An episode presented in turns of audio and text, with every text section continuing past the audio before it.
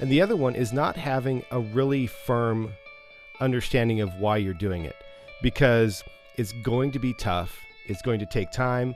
There are going to be late nights and early mornings and interviews that you get all the way done with and you go, I can't publish this. It's just not like there's going to be all of that.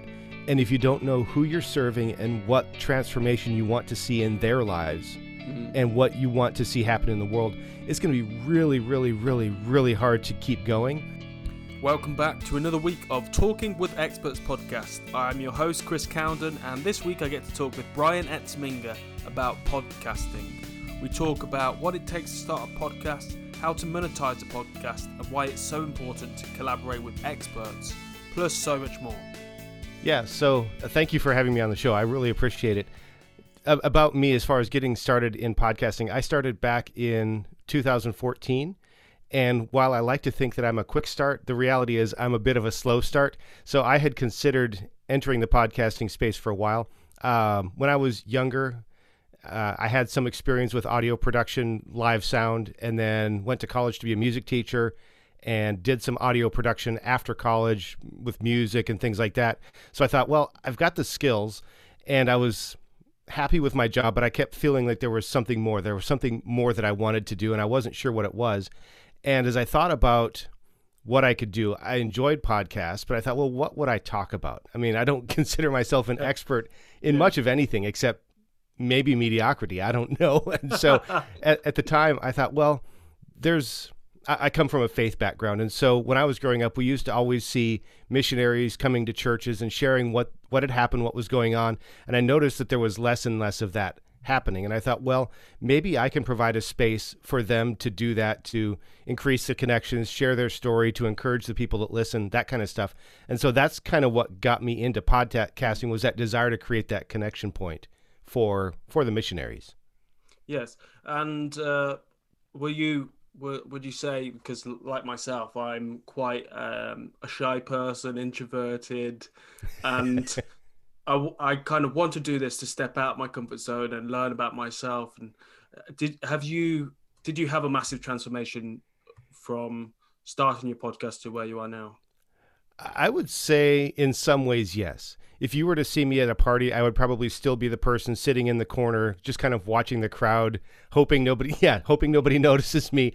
So there's a bit of that, but I I definitely feel more comfortable connecting with people one on one or in a small group, especially now people that I haven't met like you, mm-hmm. I feel fairly comfortable just talking to you and sharing my story because one of the things I've discovered is that for the most part, people that are podcasters, people that are wanting to do this, they're wanting to highlight the good parts of our lives. They mm-hmm. you want for me to be an excellent guest because that makes your show great. You don't want me to fail. And that's and so that that also affected things like public speaking where I used to think, you know, everybody's out there watching for me to say um or that kind of thing and what I realized was that creates a terrible experience for them. They don't actually want that. They want me to do well. They're not sitting there waiting like a reporter watching a, a politician waiting for me to say the wrong thing, right? Yeah. Nobody cares about me that much. And so I, I think in that way, there's a certain level of confidence. It just comes from realizing at, at the, at the worst, nobody cares. And at the best, everybody wants you to do well because that's great for them too. Yeah. I, I think, um, I guess actually, have you, I think I was on a podcast the other day and uh, Joe was saying about, um, oh my goodness, slipped my mind. Uh, people want you to do the best. Oh yeah. And the people that come onto your podcast, they're there to support you because they want the best for you. And you you might make a mistake and you might fail a little bit, but that's part of the journey. Um, and you said about failing just just just a oh, moment yeah. ago. Um, it's okay to fail. It's, it's great. You learn so much. What would you say have been the biggest lessons that you've learned from podcasting, but f- through failure? I, I think one thing that I've learned, and it's something that I started to build into my process, is to ask for the feedback on the failures. Treat everything like a learning experience. So, for an example, when I have people on the Engaging Missions show, which is currently on hiatus, I'm not producing right now, but um, about episode 30 or so, I started asking every person that came on the show, can I ask you a couple follow up questions? Like one mm-hmm. is, do you, is there anything that you said that needs to be cut out? Right. So if, because some of them are dealing with people in sensitive situations, I need to make sure that that's, that's taken care of. But the other part is, as you think through our experience, what's something that could be better? Right? So booking, onboarding, preparation, hosting, all of those things. And it's not like I'm going, hey, tell me how good I am. I, I would actually repeat the question if they said, yeah, it was all great. I'm like, that's, I appreciate that. I'm not looking for the accolades because if you think it was great, that's because somebody else before told me that something could be better. And so I Mm. really have tried to shift my mindset from being perfect out of the gate to doing the best that I can now and then saying, okay, what could be better next time? And I, I've now trying to apply that to my business as well. So for example, I put in a I, I put in a proposal to do some instructional videos for somebody. And one thing that I learned was that I underestimated the amount of time that it would take me, even though I've done videos, by about a th- factor of three or four. So now I know that next time I need to increase my price to make it mm. worthwhile. Yeah. That doesn't mean I'm going to turn out garbage for him, but that's that's and it's just that constant iteration, constantly trying to improve. Yeah, uh, yeah. I, I, I've only asked one person yet for feedback on the podcast, but I should definitely ask it more often because there's there's a lot more uh, mistakes to be made, and there's a lot more lessons to be learned.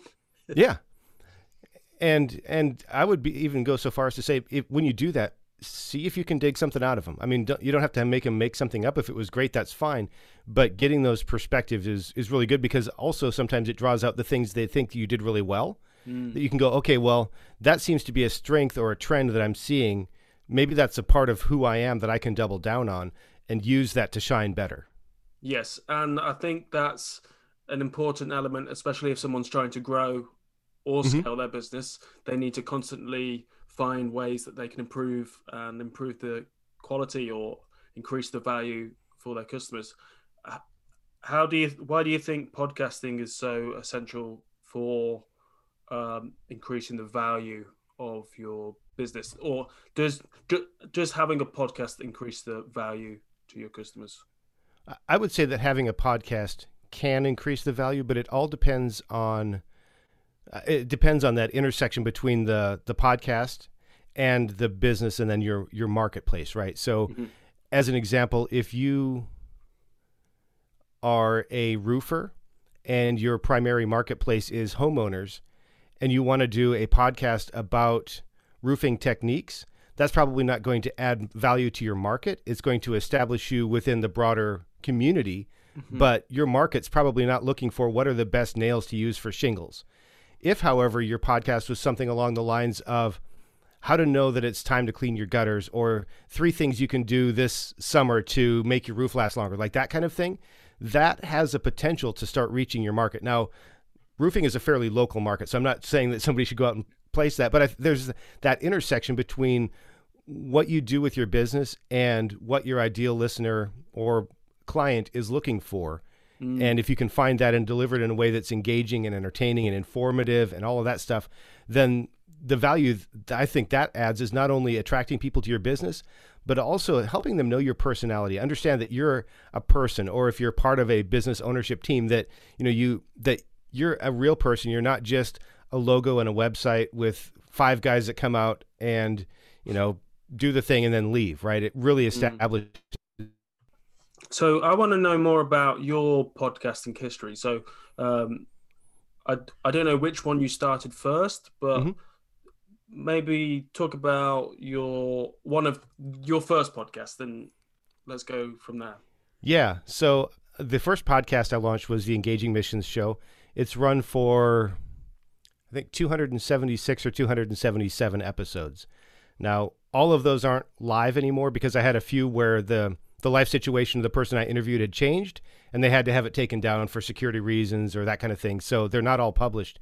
But like if you want to talk journey, I still have episode 1 up there and if you want to have a good laugh and see how bad things can be, uh, totally go visit that one because I started um, I started with a Logitech headset, one of those. Uh, it was terrible. Like some podcasting guru that I'm not going to name had recommended this headset as a budget way to get started, and that person like I will probably never buy or listen to that person again because it was so bad. Now, to be fair, what it did was it got me started.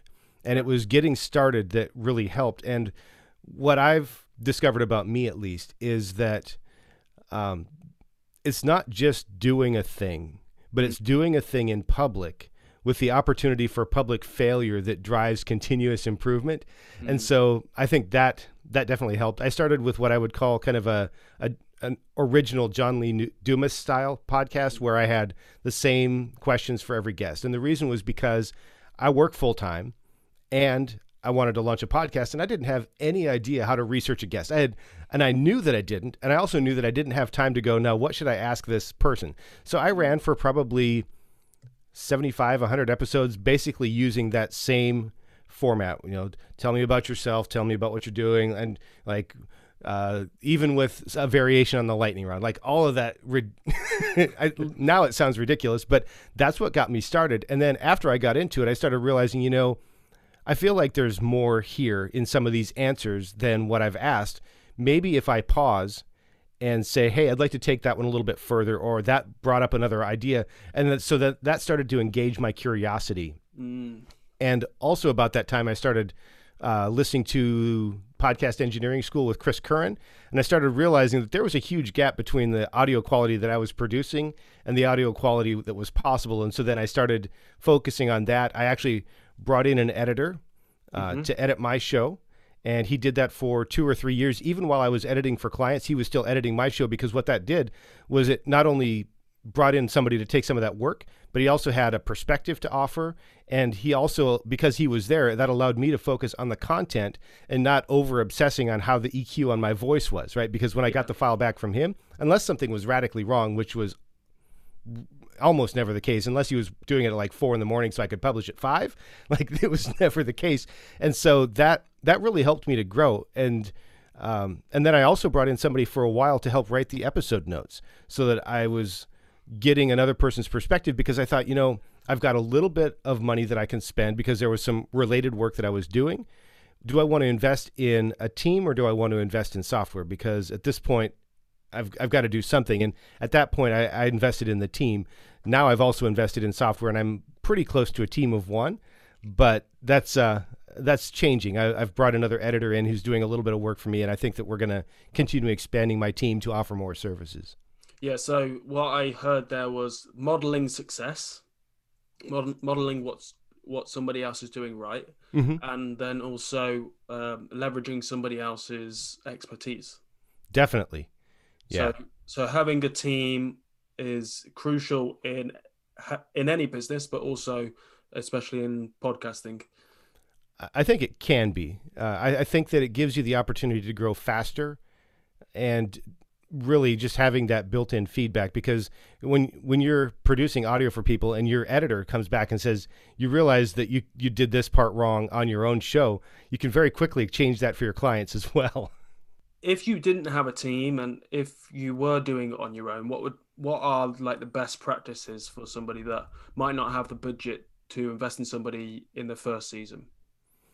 Yeah, that's that's a really good question. I would say that if you can find some software that works well with for you. So I started with GarageBand, which I would not recommend for editing podcasts, not because it's a bad program, but because it's not optimized for dialogue. And so it's it, my experience with it may have changed, but it's like cut, cut, delete, move, cut, cut, like, and it, it takes like four times as long to edit. So I, I use Hindenburg now, which is built for dialogue first.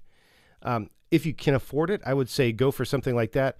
And then think through how you want the process to work as best you can from start to finish so that at every step you're setting yourself up for success in the next step so that you're not having to go back and do to rework something. Uh, and I, I don't have a great example of that, but that, that would be one thing. And then just realize that there is an inverse relationship between the amount of time you spend preparing or practicing or getting your show ready to go and how much time it takes to edit on the end. Because if you walk into a show flying by the seat of your pants and what you're looking for is a fully polished narrative style podcast, it's going to take you a long time mm. to turn what you recorded into something you want to publish. Yeah, at the moment for season one, it's more about me learning as I go, mm-hmm. and I'm getting help from Phil Better, so he yeah. he knows his he knows his stuff, um, and also just taking imperfect action and seeing where it leads, and then doing my tweaks for season two and season three and beyond. Um, yeah, and getting better guests on I'm not saying you're not a good guest. I'm just saying. I'm just saying. That's great. grow and scale and grow and scale with the, you know, who knows? Uh, somebody said you can get Dean Graziosi on or um, Todd Brown and so, some of the massive marketing legends on. Then that would be great, wouldn't it? But, yeah. Um, one step at a time and taking imperfect action and learning as you go. I'm growing a lot in confidence and, uh, you know, I have had or I am experiencing imposter syndrome, but you know, like Phil said, you're you're not coming you're you're not the expert, you're interviewing experts. So that's right. So there's nothing really to worry about. You're you're learning, you're in the learning stage. And mm-hmm. you're you're you're helping other people shorten their learning curve, which is uh, like hats off to you, but he couldn't take his hat off because he didn't have a hat on. But uh, so, so, what would you say? Because uh, you kind of mentioned the tools of the trade there. Um, what mistakes could you help somebody not make in the podcasting world? I, I think the biggest mistake that I see people make is trying to skip the learning curve and start at the end, right? And so I know that held me up for several months trying to think and and it's not bad to try and think through it and to have a well-developed plan but you have to realize that if you record your first episode and it sounds bad one you don't necessarily have to publish it but two at some point if you keep re-recording and never publishing you're going to not get better. And so i would say that the the biggest things probably two things I see. One is that one, and the other one is not having a really firm understanding of why you're doing it because it's going to be tough. It's going to take time. There are going to be late nights and early mornings and interviews that you get all the way done with, and you go, I can't publish this. It's just not like there's going to be all of that. And if you don't know who you're serving and what transformation you want to see in their lives, mm-hmm. and what you want to see happen in the world, it's going to be really, really, really, really hard to keep going. And I think that's a lot of why we see so many podcasts that never get beyond episode six or episode seven. We've eh, there's two and a quarter ish million podcasts in the Apple Podcast directory. Only 450,000 of those have at least 10 episodes and have published anything in the last 90 days. Now, some of those were intentionally short run shows, but a huge number of those are shows with one or two episodes where they got into it and said, "Never mind, this is too hard." If you're just getting into it because you think it's going to be fun and you don't have a group of people that you really want to serve that you think that what you do is going to matter to them, it's going to be really hard because you know it's like wanting to lose weight and liking tacos. I I want both, but most of the time I like tacos more than I like losing yeah. weight, and the same thing will happen with your show. Yeah, it's not it's not the like you can have motivation, but it's got to go deeper than that. What what what yeah. is the why? And but so I know you were talking there. Um, what's the right way to go about things then? I think what I would recommend, and it sounds like this is something that you've done. It, obviously, you have a, a pretty good why because you're doing it. The next thing is find somebody that you can trust and listen to that person and don't go out to Facebook groups or LinkedIn groups or wherever and ask everybody what's the best microphone. If you found somebody you can trust, trust that person until you get your show launched and until you get your feet under you and until you feel like you know enough to understand the people that look at your question and just say this is another opportunity for me for me to say my favorite microphone or my favorite hosting service or the one that I work for or such and such is bad because you're going to have like, if you go into like the podcast movement Facebook group, a huge group, like 20 some odd thousand people, and you say, What's the best microphone? You're going to get 200 different responses. Mm-hmm. And probably two of them will say, Well, first I need to know about how many people are on your show and what's your recording environment like? What's your budget? Because the best mi- microphone for you is the one that's the best for your environment, for your the number of people, and the budget. Because uh, Neumann TLM 103 is like a thousand dollars, great microphone. But if your budget is 70 bucks, it's not the right microphone for you. Mm-hmm. Yeah, I I'm just with the uh, Blue Yeti. Uh... Mm-hmm. And kudos to you for finding Phil and allowing him to guide you through the process, right? Because he's done this multiple times. He's launched several shows over the last year. Guy knows what he's doing, right? So it's not like you have to constantly go out and say what what's the next step. He knows the next step, and all you have to say is tell me what to do now. Yes, exactly. And he said, uh, "Chris, I am busy, but just schedule a time when you can when you're free and let's book in a call. And he just runs through a few things. This is how you write the show notes. This is how you do this. This is over delivering. And we filmed mm-hmm. we formed a really good relationship. He he was my second episode. And then he said i can get you this guest. I can get you this guest. Ask ask this ask this and it's really helpful for somebody who's a beginner that doesn't like at the start I didn't have much confidence, but now I'm starting to see really great guests, including yourself, coming on, and uh, I'm surprised that. Well, I'm glad that I didn't stop at episode three or episode four, and I'm now up to um, 29 or. Oh wow, you're almost an old timer. So I, I haven't even. I go live on June the first. I believe this episode. Okay. Will, I believe this episode will be dropping in ooh, September or October sometime. Okay. Um, and I was actually compared to John Lee Dumas by another guest for oh really storing podcasts up. oh, but, that I mean that's another huge tip though, right? So if with with the engaging missions show, once I sort of got my feet under me, I always tried to make sure that I had between four and eight episodes recorded and ready to go, because guest bookings are lumpy. They don't all happen one a week, even if you release one a week. And so if you have the opportunity to get four or six or eight ahead, then that works for you. For me, if I got past 12, it was too hard for the people I re- interviewed to remember that their show was coming up. And so it sort of lost some of that momentum. But there is a sweet spot there. And I mm. think that's a great thing to do. Do you think, I know I'm not going to jump ahead and do podcasting for a living, but do you think there is potential for somebody to have a very successful podcast and do it for the rest of their life as a full time oh, income? Absolutely, there are there are people that do that now. Um, that's the dog. So if you don't know, we was having a pre-chat about a dog. the Brian's family have just been out to pick strawberries, or yeah. Sorry about that. What what was the question? I got distracted. You, uh, I was talking about monetizing a podcast or having a full time income as a podcaster. So I would say that the answer is yes, kind of. So there are clearly people that currently do that. For example, all of the people that have a show for NPR or Gimlet Media, they're clearly making a full time living for them and their team doing a podcast. Now that doesn't mean that the revenue comes entirely from the podcast.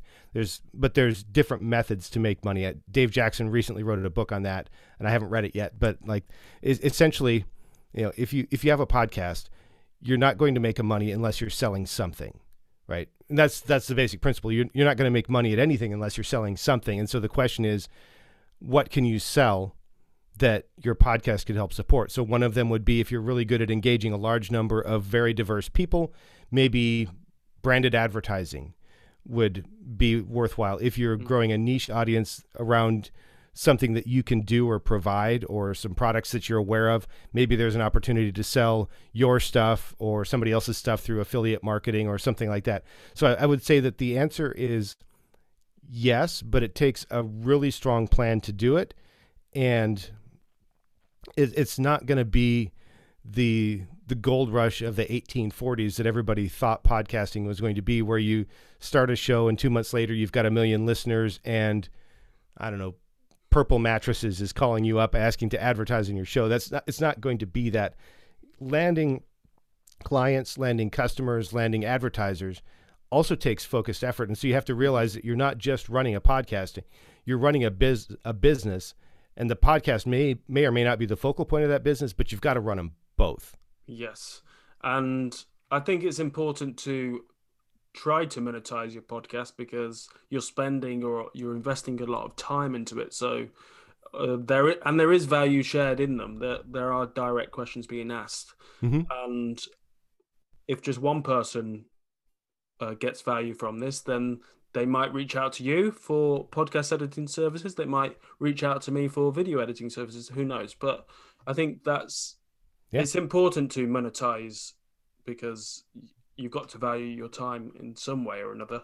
Um, and you you said advertising. I have um, somebody coming on who's raising some money for charity mm-hmm. to, to, maybe help him become a sponsor for the podcast. I'm not I'm not sure if that will become of anything, but um, adver- did you say advertising, affiliate marketing? Are there any other ways that you could monetize a podcast that you're you know that not many people are using? The the biggest opportunity with possibly the quickest win, and I don't see a lot of this, is selling something that you do. So building an audience by providing value that relates to an, an offer that you can offer them.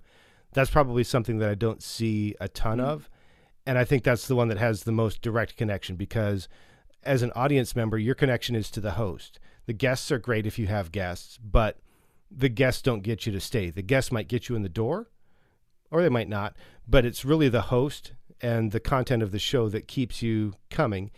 And so if you're developing that relationship with people and you offer something that so if you're developing that relationship with people and you offer something that they want that's related to your show, then that increases the probability that they're going to buy from you. Now, is it going to be everybody? No. Will you get make a full time living? Maybe not. But maybe it'll pay for the show, or maybe mm. it'll pay for the show plus a couple of meals out with the family, or whatever, right? And that's still a win, right? Because yeah. you're serving potentially hundreds of people. I mean, when was the last time you had a, a party at your house and you had 200 people standing around in your backyard going, I'd like to listen to this guy talk? But the reality is that could be happening with your show. And, you know, there, there's some opportunity there. I think the one thing that I see too many people trying to do is either getting advertising early on mm. or trying to put in some kind of paywall where they maybe they've got 50 downloads per episode and they're thinking, well,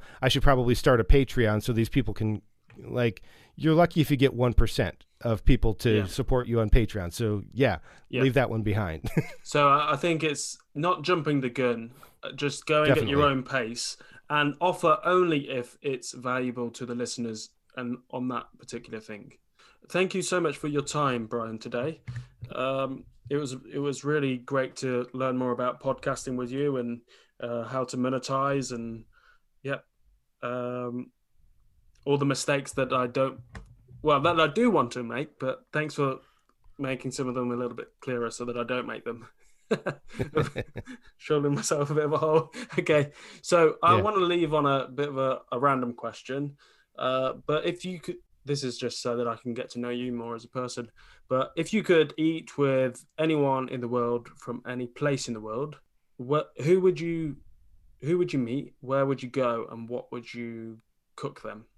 I think I don't have a great answer for this. I, I think it's not a meet, but maybe meeting a need. For a long time, my wife has wanted me to take her to Venice, and that hasn't happened yet. So I wouldn't be necessarily meeting my wife at Venice, but I would like to take her there. I don't know that I would cook anything because I'm not a particularly good cook, but I think that would be a, a nice thing that I would be able to do, and certainly a great memory. Yes, and I'm sure it would win you a lot of brownie points. That, that would be good too. Thank you, Brian, for joining me this week on Talking with Experts and for giving me and my listeners a different perspective on podcasting. If you want to get another opinion, make sure to listen to episode 2 again with Feel Better, the podcast mogul. But for now, enjoy the rest of your day and I'll see you next week.